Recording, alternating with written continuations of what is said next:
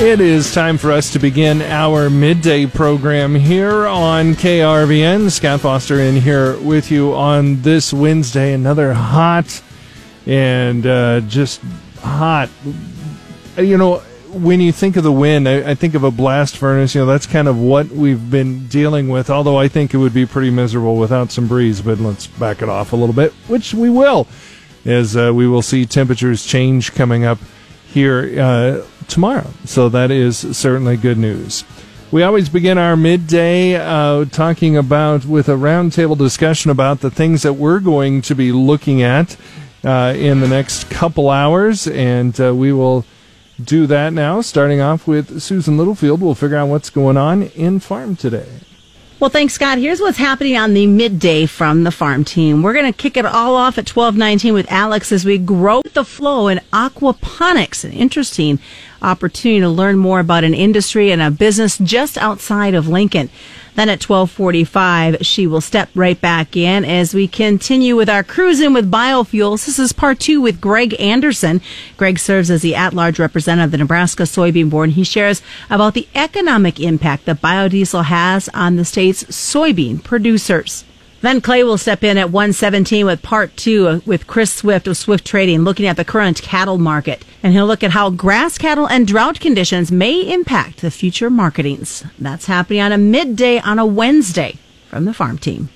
All right. Thank you so much, Susan. I appreciate it. Uh, I will be stepping in to do sports coming up at 1225. Some of the things that we're going to be looking at there. A couple Nebraska greats are among 78 players from uh, FBS football, the NCAA, that have are going to be finalists for the College Football Hall of Fame. Of course, Eric Crouch just went in there this last time, but upcoming a uh, couple more. Zach Wiegert, who you may remember, Outland Trophy winner, part of the pipeline. Uh, he is up for it, and boy, that was a great offensive line. And then Larry Jacobson, who on the other side of the football in the 70 71 national championship teams, he was such, uh, such an enforcer on that defensive line, Bob Devaney's defensive lines in 70 and 71. So we'll talk a little bit about that. We'll also hear from Scott Frost and uh, talking about how they're trying to approach things during this whole pandemic, and certainly uh, lots of question marks coming up on all of that. It is it is a tough time for all of not just college sports but NFL, NBA, and Major League Baseball, which is no closer to playing than they were yesterday. So let's turn it over to Bob Brogan. He's got uh, business for us. Stocks down just a little bit on the Dow, otherwise they're upward in the up in the Nasdaq and S and P. Kind of down, kind of mixed. Uh, taking a pause after yesterday's uh, rally. The major indexes are little changed. The S&P 500 has climbed back within 8% of its record set in February after earlier earlier being down nearly 34% as recent reports have raised hopes that the economy can pull out of its recession relatively quickly. Meanwhile, home construction rebounding 4.3% in May after steep declines caused by shutdowns due to the coronavirus. Netflix CEO Reed Hastings and his wife Patty Quillin are donating $120 million toward student scholarships at historically black colleges and universities. That's kind of a, a nice touch there. And those are some of the stories we're watching. All right, that's all coming up on Mid. KRVN, The River, and Cami will be blazing new trails to Kearney this Friday afternoon. Join us as we celebrate the Kearney High and Kearney Catholic Seniors Last Drive. The drive begins at 3 p.m. at the Viaero Center and ends at the Hilltop Mall. That's where you will find the 2020 Chevy Blazer will be set up in the Hilltop Mall parking lot along 2nd Avenue from 2.30 to 4.30. Make sure you stop by and register. Sponsors include CMH Interiors, Platte Valley Roofing, and Midlands Contracting, all of Kearney. Time for us to take a look at our weather and how it's affecting agriculture for us and around the world. Paul Perkins in here as we take a look at the numbers right now, Paul, and you you mentioned it's starting to get a little sticky out there. Yeah, those dew points already starting to get into the low and mid 60s. Uh, anytime it starts approaching 65, that stickiness factor starts to show up out there. And uh, with those temperatures right now, mainly in the low and mid 80s, it's starting to feel like it's in the upper 80s to around 90, especially in central and east areas of Nebraska and Kansas. That humidity not as prevalent as you go to the southwest part of Nebraska, northwest Kansas, and northeast Colorado. And temperatures there more so mid 80s to around 90. Already 90 in Wray, Colorado, that drier air in northeast Colorado warms up a lot quicker that way. Yeah, look at La Junta and Lamar; they're 93 down there. So yeah, it's it's definitely warm out there for sure. Now we it looks like we'll get a little bit of relief coming up, though. Exactly, and uh, temperatures right now in the 70s in much of the Nebraska Panhandle. Uh, in advance of a cold front today, though, we will be see the last of a string of days of heat and wind underneath this dome of high pressure. Highs today may be a bit warmer than yesterday ahead of this front on into the mid to upper 90s. That cold front will start to enter north and west areas of Nebraska late tonight few of those thunderstorms, a few thunderstorms may be triggered along that front late tonight into tomorrow. Now, storms more likely in the east tomorrow afternoon when that front arrives during the peak heating of the day. A better chance of thunderstorms and appreciable rain in central and western areas looks to be Friday night into Saturday with some low pressure swinging through the plains at that time. A few of those storms could be severe. Off and on thunderstorms do remain possible Sunday through Tuesday across the region with some weak disturbances tracking to the southeast, but probably nothing that will produce a whole lot of rain. Temperatures will cool to seasonal levels for tomorrow through Saturday. Then that warming trend to slightly above normal temperatures gets underway by Father's Day on Sunday. In the long term forecast, building heat from the west will result in above normal temperatures for Nebraska, Kansas, and the western two thirds of the U.S. Monday through the end of the month. Rainfall for Nebraska and Kansas Monday through June 30th, mainly near normal. Better chances of any rain, though, look to be early next week. Key weather factors driving market trade include temperatures warming along with some rain chances in the in the Midwest and favorable wheat harvest next week for the southern plains. A slow moving cold front will move east across the plains and Midwest and be preceded by some thunderstorms. Topsoil moisture in the Corn Belt continues to diminish with the heat and wind, and producers are watching for some signs of stress in the Midwest for the time being. The current heat and incoming showers for tomorrow into next week should keep the Midwest growing conditions favorable. In the southern plains, the hot, windy, and dry weather is favorable for the wheat harvest, but limiting the corn growth. Scattered rain returns for tomorrow through Sunday, with some drier conditions also returning next week. The Delta is drier since the remnants of Cristobal left early last week. Soil moisture currently adequate to surplus. Only limited rain, though, is forecast this next week, and drier soils may stress the soybeans now in the vegetative state. The next chance for any significant rain in the Delta does not come until the early to mid part of next week. All right, very good. So, when we're talking about with the obviously when you it's been so warm and you get a cold front coming in, we talk a little bit about some severe stuff, but it looks like most of that's going to be to the east, most likely. Yeah, as we head towards tomorrow, yeah. you know, we may see a, a, bit of a risk of some severe thunderstorms in north central Nebraska, It looks like Valentine currently, mm. and a slight risk of severe storms, but just kind of a more of a minor to moderate risk across, or more of a, yeah, minor, minor to marginal risk of severe storms across the rest of the area if we see some thunderstorms tonight. Okay. Very good. Thank you, Paul. I appreciate it. Where do you go to check in on your weather? Weather Chap, krvn.com. Our district. As the need for agriculture continues to rise and demand for locally grown food surges, growers near urban areas are finding new ways to produce food. One of those ways is aquaponics. Jeff Juravec is the owner of Grow with the Flow near Denton, Nebraska, just west of Lincoln. So Grow with the Flow, we're an 11 acre aquaponic farm where we raise fish and plants together in a symbiotic system where we use fish waste as fertilizer to fertilize and irrigate our plants. Our plants act as a filter, cleaning and removing that waste nutrient from the water for the fish, and together they help each other grow. Grow with the Flow is an operation that Jeff started from the ground up. So years ago, uh, after I graduated college, I had a friend who introduced me to aquaponics. I thought it was really cool. So I built a small system in my backyard.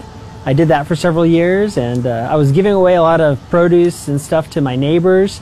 When I got to a point where I kind of realized, like, you know, hey, this is a scalable business. So about seven years ago, started Grow with the Flow out here um, on this uh, 11 acre farm. Um, where you know since then we've put up multiple greenhouses, constructed a few systems, and got started. From his experience, he's learned about the benefits of aquaponics farming. So aquaponics uses about 15% of the land and 5% of the water of traditional agriculture, uh, mostly because we're, uh, being, we're able to grow things vertically uh, to save space, and as well we're uh, cycle, recycling the water through the system, so we don't have problems of runoff uh, or, or, runoff coming in or out of the system. Um, and because it's constantly cycling through that system, we're not having to add a lot of extra um, uh, water to the system that you know would otherwise be lost in evaporation or runoff in a field.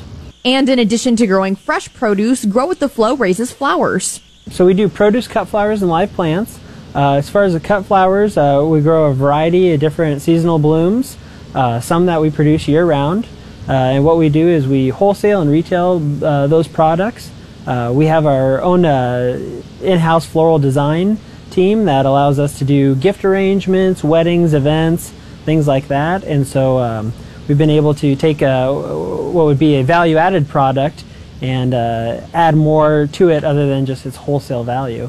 And typically during this time of year, Grow with the Flow is busy preparing for spring and summer weddings, but this year has been different. So it's definitely thrown a wrench in uh, in our system a little bit. Um, you know, our farmers markets have gotten delayed early on, which uh, typically is where we sell a lot of our live plants.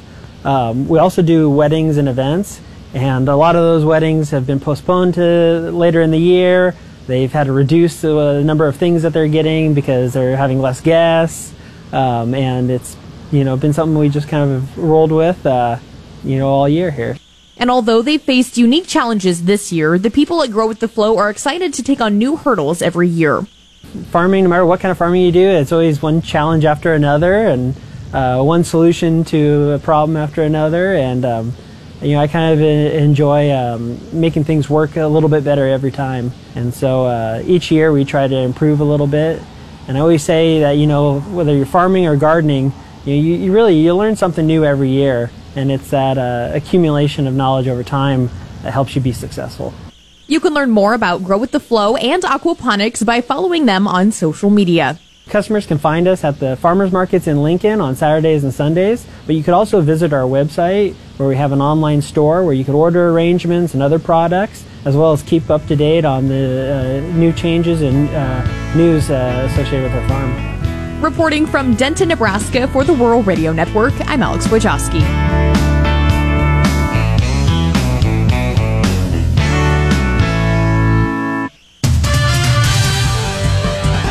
Time for midday sports, and well, guess who's back? Scott hey. Foster is back in again. It looks different on this side of the table. I haven't been over here for a little while. So oh, you haven't? I guess it's probably true. no, no. Well, welcome back. Mm-hmm, filling in mm-hmm. for Jason, who has some well-deserved time off in the next couple of days. And well, we're talking Huskers here in the middle of June, and you know, can, all things considered with COVID nineteen and you know not knowing what the future is going to look like for college sports guess it's a, kind of a, a, nice thing to be talking Husker football. It's something different. Let's hope we can still be talking Husker football in August and September mm-hmm. and stuff like that. But uh, they are getting things a little bit underway. It has been an off season like no other for college football programs. The threat of the coronavirus continues to dominate every aspect of how things are done. Nebraska head coach Scott Frost says Huskers are trying to approach things the right way. Our kids are not scared of this and I know there's a lot of people that are, and rightfully so. But uh, you know, our kids just want to be out lifting and running and, and get ready for a football season. And I think some of the directive on how we handle those situations is, is going to be important as we get into season. Uh, but I know our kids want to play. Nebraska has been able to hold voluntary workouts since the 1st of June. Many schools across the country, due to directed health measures, have been able to get back together and begin voluntary workouts to this point in the summer. Well, a pair of Nebraska football greats are among 78 players from the Football Bowl subdivision announced as finalists Tuesday for the College Football Hall of Fame. Outland Trophy winners Zach Wiegert and Larry Jacobson will represent Nebraska on the 2021 ballot. Wiegert is among is making his sixth appearance on the ballot, while Jacobson is a finalist for the third time. Wiegert was a 1994 unanimous first team All American and is one of the eight Huskers to win the Outland Trophy. A native of Fremont, Wiegert helped to lead the Huskers to a 1994 national championship after NU played in the 1993 title game. He was part of the offensive line known as the Pipeline that in 1994 did not get called for a single holding Wow. penalty. Can you believe that? No, no. That's for anyone to not get a single holding penalty. That's impressive. Not a single player. Wow, they were really good. Now Jacobson certainly was no slouch either. He was a stalwart on the Nebraska first national championship teams in 70 and 71, a consensus first team All American in 1971. Jacobson won the Outland Trophy as a senior as he title as he tallied 73 tackles from the defensive line, including 12 tackles for loss to become the program's first major award winner.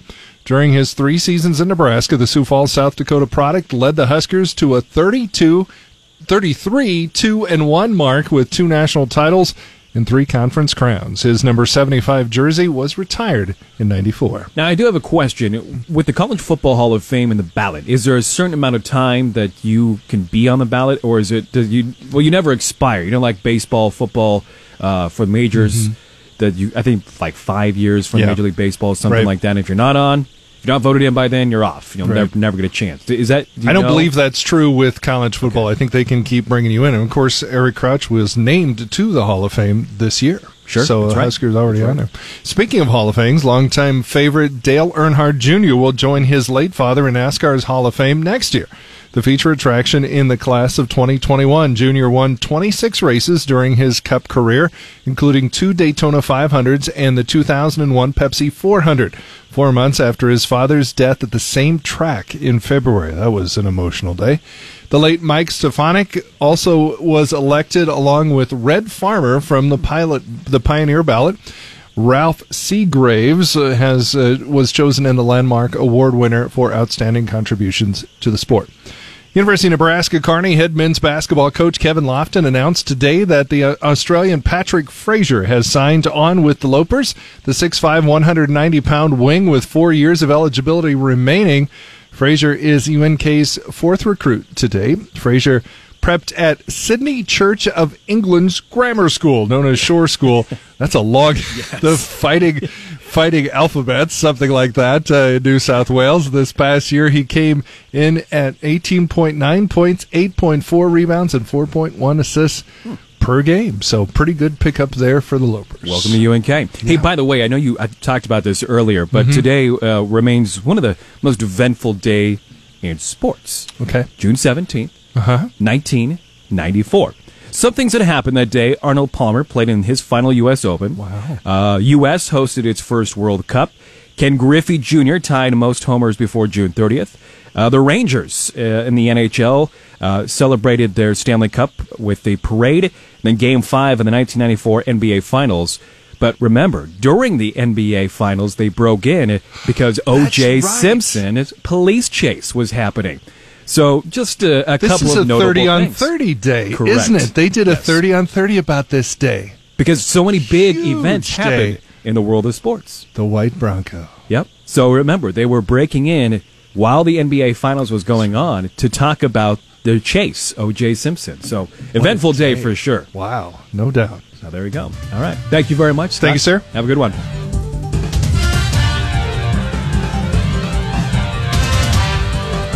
This is Greg Sharp coming up tonight on Sports Nightly, another edition of Husker Huddle. Jeremiah Sirles will sit down with Blake Lawrence, who's right in the heart of all this name, image, likeness uh, topic that's coming up around college sports, while that famous face-offs returns and all the day's headlines coming to you tonight here on Sports Nightly. Listen to Sports Nightly on 880 KRVN, 106.9 FM Kearney, and 98.5 FM Grand Island. The Nebraska State Patrol says a traffic stop on Interstate 80 in south central Nebraska turned up five pounds of cocaine in a suitcase. The patrol says in a news release that a trooper stopped a sport utility vehicle heading east on Monday afternoon on Interstate 80 near Lexington. During a search of the SUV, troopers found the cocaine hidden inside a backpack inside of a suitcase in the cargo area. The patrol says the SUV's driver, a 40 year old woman from Buffalo, was arrested on suspicion of drug trafficking and taken to the Dawson County Jail. Heat related illnesses become more common this time of year as the temperatures heat up. Dr. Nancy Fitch of MedExpress Urgent Care says the mildest form of heat illness consists of painful muscle cramps and spasms that occur during or after intense exercise and sweating in high heat. One step above that is heat exhaustion, and the next step higher is heat stroke. Moving into the next stage, which is heat stroke, and that is a medical emergency. That is when patients become, their temperature will shoot up sometimes anywhere from 103 to 105, 106. Those people are getting, they're in trouble and they could suffer some permanent neurological damage. But usually you will see very similar symptoms. A lot of times the skin is very hot, red, dry. Um, their pulse is very fast, headache, dizziness, again, the nausea, the vomiting, and the big thing is losing consciousness, passing out. Dr. Fitch says a person suffering from heat stroke needs to be cooled down immediately. She says spray the patient with water and put a fan on them if you can't get them into air conditioning right away. Dr. Fitch also adds that the person needs to be transported to an emergency room as soon as possible. Phase 3 of Governor Ricketts' directed health measures will begin on June 22nd, and many businesses will begin their return to normalcy. Governor Ricketts stated that bars and restaurants will return to 100% occupancy, as well as gatherings for indoor venues not to exceed 75% of their capacity. Ricketts also commented on salons, barbershops, and other services. Salons, barbershops, massage therapy services, tattoo parlors, body art, limited to 75% of the rated occupancy. Again, both workers and patrons will have to wear a mask while they are being served, with the exception of when there's work on their face being done. So, for example, your barber can give you a shave now. These new directed health measures will go into effect for 89 of Nebraska's 93 counties, with the exceptions being Hall, Hamilton, Merrick, and Dakota counties. And state officials say another employee in Nebraska's prison system has tested positive for COVID 19, and health officials in eastern Nebraska say a second child in the Omaha area has been diagnosed with a rare and serious inflammatory condition that's linked to the coronavirus. Reporting for the Rural Radio Network, I'm Austin Jacobson. It's time again for the latest edition of Cruisin' with Biofuels. I'm Alex Wojcicki on the Rural Radio Network, and we're continuing our conversation from last week with Greg Anderson. He's a farmer from Newman Grove and a member of the Nebraska Soybean Board. Greg, last week we chatted about Nebraska's contribution to the biodiesel industry as a whole, and this week, we're going to touch on some things that the Soybean Board is doing to really help soybean farmers and the industry. Uh, so, first of all, for those out there who are listening who would like to start using biodiesel, what are some important things to know? Well, for one, that biodiesel is a proven uh, fuel that uh, that has a huge track record, more uh, tested and more proven than any other fuel in the country. And so they can uh, fill their tanks using a biodiesel blend with confidence, knowing that this has come from a BQ 9000 quality assurance program. Uh, the biodiesel today is not the biodiesel of uh, 20 or 30 years ago. It is uh, the proven winner to uh, enhance uh, your your engine performance, to provide you a good fuel eco- economy, as well as using our own feedstock, primarily soybean oil, as well as the animal fats this is uh, important for farmers to, to realize that uh, we need to use our own product. And, and uh, we know that uh, as we use biodiesel, there's no uh, transition uh, steps to use. You, you pour it in your tank. There's no things to change or swap out or to, to realize we can, it's an easy transition. You just fill it like you would with your petroleum diesel. So I use biodiesel whenever I can and have had uh, some good success in, in locating it in my locale here.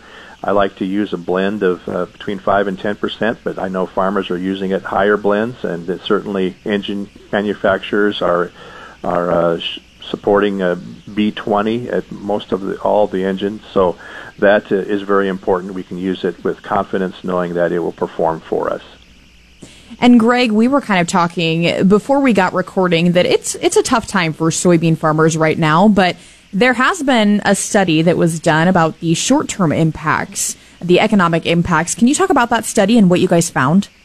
Well, absolutely, and it is a tough go for soybean producers right now. Uh, the commodity prices and so forth. However, a short-term biodiesel impact uh, study that was recently done shows that the impact of biodiesel demand to the price of soybeans today is an increase in cash price by around 13%. And if you look at about a 8 850 ca- per bushel cash cash price, and that varies uh, here throughout this spring and summer. But uh, that adds about a dollar ten per bushel, a dollar and ten cents per bushel. So just think, if we didn't have biodiesel, subtract a dollar ten from our cash price that we get at the elevator, we'd really be uh, noticing that. So the impact of biodiesel um, demand for soybean oil is very, very important. It adds about $40 per acre to every soybeans farmer's uh, farm. And so you just think about the economic impact that 40, 40 to 45, 50 dollars an acre uh, you you benefit from uh, attributed to biodiesel really makes a difference to our bottom line. And in addition to the short term impacts that we're talking about, you guys also launched Vision 2020 that's explaining some long term plans and goals. Uh, what are those? Yes, Alex. So we look 10 years out. What will the biodiesel world look like? And our vision is that biodiesel, renewable diesel, and renewable jet fuel will be recognized as a mainstream low carbon fuel option, and it always provides superior performance, emission characteristics, and so forth. So we're looking at uh, about 6 billion gallons of biodiesel, renewable diesel, expected to require about 18 billion pounds of soybean oil. That's over double what we're doing now in both production of the fuel as well as the feedstock required. So that is a very, very aggressive goal, but yet I think it's going to be reached before 10 years. And what that will do is show that we're going to have even more demand for our soybean oil, animal fats, and other feedstocks that uh, make up biodiesel. So this is a good, good positive thing for the, the future.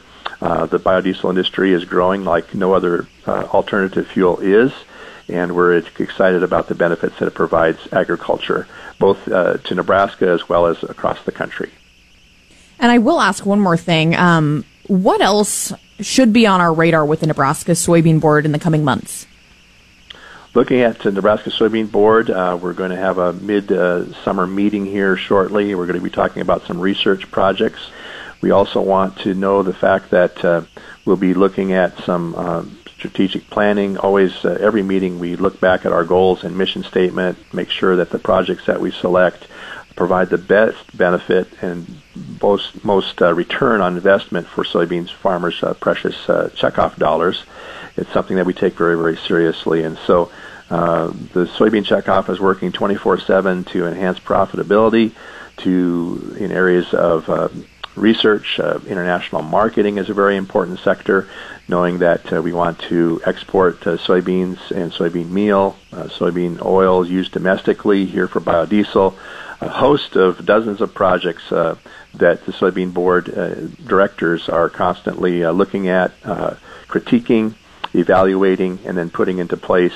Our staff is committed to uh, carrying those projects out with our contractors, and uh, the soybean checkoff has, has really been a benefit uh, to all soybean producers here in Nebraska.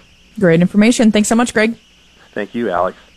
That again is Greg Anderson. He's a farmer from Newman Grove and a member of the Nebraska Soybean Board, as that has been another edition of Cruisin' with Biofuels. Broadcasting from the Nebraska Soybean Board News Desk, which is brought to you in part by Nebraska soybean farmers and their checkoff, you're listening to the Rural Radio Network. Bureau. Time for the midday business report. Very own Bob Brogan is stepping in. And Bob, what does the business world look like today? Well, stocks have been mixed in, uh, at least in the early trading. Uh, taking a pause after yesterday's rally, the major indexes are little changed. The S&P 500 has climbed back within 8% of its record set in February after earlier being down nearly 34%, as recent reports have raised hopes that the economy can pull out of its recession relatively quickly. At last check, the Dow Industrials were up just, oh, about 55 points or so and uh, the Nasdaq and the S&P also up some. Home construction uh, rebounding about 4.3% in May after steep declines caused by shutdowns due to the virus. The Commerce Department saying new homes were started at a seasonally adjusted annual rate of 974,000 last month after steep declines in April and March. Home builders are hoping that as the nation reopens, housing will post a strong recovery helped by super low mortgage rates. And uh, so the uh, hope springs eternal on that. Uh, but some analysts caution that the fledgling rebound could be derailed if cases of the coronavirus spike again. Netflix CEO Reed Hastings and his wife, Patty Quillin, are donating $120 million towards student scholarships at historically black colleges and universities. The couple is giving $40 million to each of three institutions the United Negro College Fund, Spelman College, and Morehouse College. The organization said it's the largest individual gift in support of student scholarships hmm. at HBCUs. Quaker Oats is retiring the 131 year old Aunt Jemima brand, saying the company recognizes the character's origins are based on a racial stereotype. Quaker saying its overhauled pancake mix and syrup will hit shelves by the fourth quarter of 2020. The company will announce the new name at a later date. That's a check of the business news. I'm Bob Brogan. Thank you very much, Bob.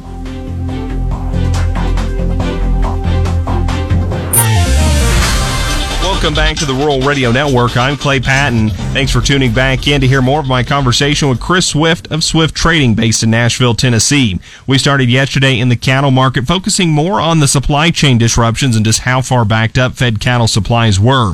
Today, though, I want to start with grass cattle. This spring, the hottest class of cattle coming through the sale barns were those lightweight calves that could go back to grass. But as the spring went on, reports of heavier cattle returning to grass were pretty common as well. Chris, after talking with your ranching clients around the country, what are your thoughts on how long we can delay the marketing of these cattle that are on grass? And do we have enough grass to continue with this strategy if the hot and dry conditions continue across much of the country? I think every rancher out there is going to try and do everything they can to stay in business. I looked at probably less than three weeks ago and seeing a, a real financial need to liquidate and no market to liquidate into. Now you fast forward to today and a lot of the reparation checks have been given out to the farmers, so they've got a little bit of influx in capital now. They can hold on for the next two to three months, so that 750 pound steer that would have been right to go on feed, he's going to be 900, 900 pounds by the time we get to August, and he may or may not be as desirable to go on feed, but the amount of time, the amount of financial wherewithal that goes into that animal will clearly make it less profitable, or he'll have to have a much larger price for it in order to increase that profit margin. The drought we look at every day. We watch the Palmer uh, Drought Index every day to see how it is encroaching, and we know that it is already impacting Wyoming, Montana, Idaho, Utah, and to some great extent now Colorado. So as you move east of uh, the Rockies there in Colorado, that drought has moved all the way into central Kansas, into the Oklahoma and uh, North Texas panhandles there. That they need that grass out there for at least another 60 days. And, and although a lot of it begins to turn by mid July anyway, and we begin some supplemental feeding, the, the more drought that we have, the more increase in supplemental feeding. And of course that just increases the uh, cost of that product. We've had two black swan events since late 2019 that have really just rocked this cattle market in a lot of directions. So if a producer hasn't considered risk management or maybe just limited risk management up to this point, where are the basis points? What do they need to be considering right now going into just here a week before we, the official start of summer? Uh, you got to educate yourself. Education is the biggest lack of everything that we have in this entire society. And the one thing that I have seen, I'm, I've got 32 years in this business, and still I find older individuals, younger individuals that do not have any education on price risk management. They have been brought up on the production side of it, where we know what the feed costs are and we know what the cost of gains are, and how to produce a healthy, fine animal. But when it comes to marketing, we've done no no study. We have no education on that. So the very first thing I do is get educated about it. You don't have to contact a broker that may or may not try to sell you something or put you into uh, contracts that you don't need. There's all kinds of good books out there that you can read to just educate yourself on how futures and options work and then decide for yourself whether or not that you can apply those factors of the futures and options to help you mitigate some of that risk. And and it's nothing easy. Let me tell you 32 years of doing this, it is still as difficult today as it ever has been. But I do believe that there are instances out there where we can all use that price management and use it in manners that do benefit our, our operations. That again, Chris Swift of Swift Trading based in Nashville, Tennessee. You're listening to the Rural Radio Network. KRVN the River and Cami is blazing new trails to Gothenburg. Look for us at the Sun Theater Park It and Watch a drive-in movie this Friday night. They're showing Disney Pixar's Onward. The movie starts at 9:30 in the parking lot at Curb Tender. The 2020 Blazer will be there from 8 to 10 so you can put your name in a hat for a chance to win. We might even give you a new hat. Sponsors include Pony Express Chevrolet and Buick, First State Bank, and Electric Raid, all of Gothenburg. Clay Patton on the Rural Radio Network. Let's talk now with John Payne, Senior Marketing Analyst with Daniels Ag Marketing in Chicago and publisher of the newsletter This Week in Grain. As the settlements come in, John mixed on the day, wheat again, lower corn on both sides of unchanged. Soybeans, though, really having a decent day here this afternoon. Is this a technical driven rally or what are some of the fundamentals behind this? No, I don't think so. I, we had to buy, uh, I think they were sniffing around for some October delivery. So the demand for China, for beans out of China has been incredible. Not just it just hasn't been U.S. product. I think for the third straight month now, they're looking to. And we'll probably set a record compared to the last two, but it'll be well above a year ago um, in buying Brazilian products. So, you know, when they come around sniffing for U.S. product, especially given we're cheaper than Brazil, that's that's going to boost us here. So, real difficulty will be, you know, nine dollars. That'd be the target play, price for me in soybeans. I think, you know, the weather here could give you some love. Um, you know, beans beans have a much better carryover story than corn. So, I think there is some more upside here, but uh, it certainly comes down to what just like anything else. And the challenges will arise here. Things get hot and drier as uh, as July goes on. And is that the time frame to be looking at now? That a little more moisture is entering into the picture. Is this going to move more into a July pollination stage type uh, weather rally if we see one? I, I think that's probably likely. Um, you know, it's the 17th we're two weeks out now from first notice day. So first notice day would been would be Monday, June 20th and 29th. That's going to coincide with the grain stocks and planning report. So that planted acreage will get updated, uh, and then we'll follow with the July WASDE there about a week later on a Friday. So over the next week, you know, I think it's going to be rather quiet, and then things should pick up. Uh, I would imagine once we get closer to the end of next week, the quarter. Um, but tough to be bullish corn. The only reason why I'm bullish is everybody else is bearish, and it's the time of the year where you can make some money on the upside. 2010, 2012 saw the similar type of, of the action where we traded sideways in the first part of July and then really took off on weather. We're in a similar structure where, you know, it hasn't been a really wet Ju- June, but I don't think there's a whole lot of correlation from what I heard is from what I've seen to a to a dry June followed by a wet July. It really is the July that it's going to dictate. So uh, we just kind of wait and see. Right now, there's weather in the forecast, but that can change. And again, John Payne, Senior Marketing Analyst with Daniels Ag Marketing in Chicago, publisher of the newsletter This Week in Grain. If you'd like to sign up for that daily newsletter, just visit danielsagmarketing.com. There they do offer a free trial period for you to get started, kind of see what John puts out on a daily basis. He also includes a video with that where he walks through what he kind of sees going through the marketing day. Do remember, though, trading futures and options involves risk of loss and may not be suitable for all investors. Do consider these risks before investing in John Payne on the Rural Radio Network.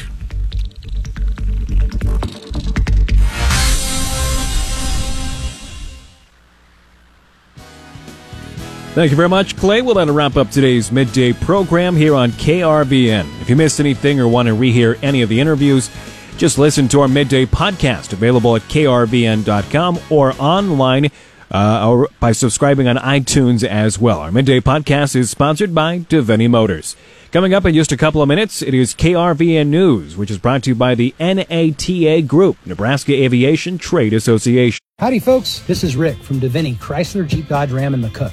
When you're ready to buy a new vehicle, expect that our hard-working, experienced staff will treat you just like family. Go to Davini Chrysler Jeep Dodge.com today. And remember, it's not a deal until it's a Davini deal.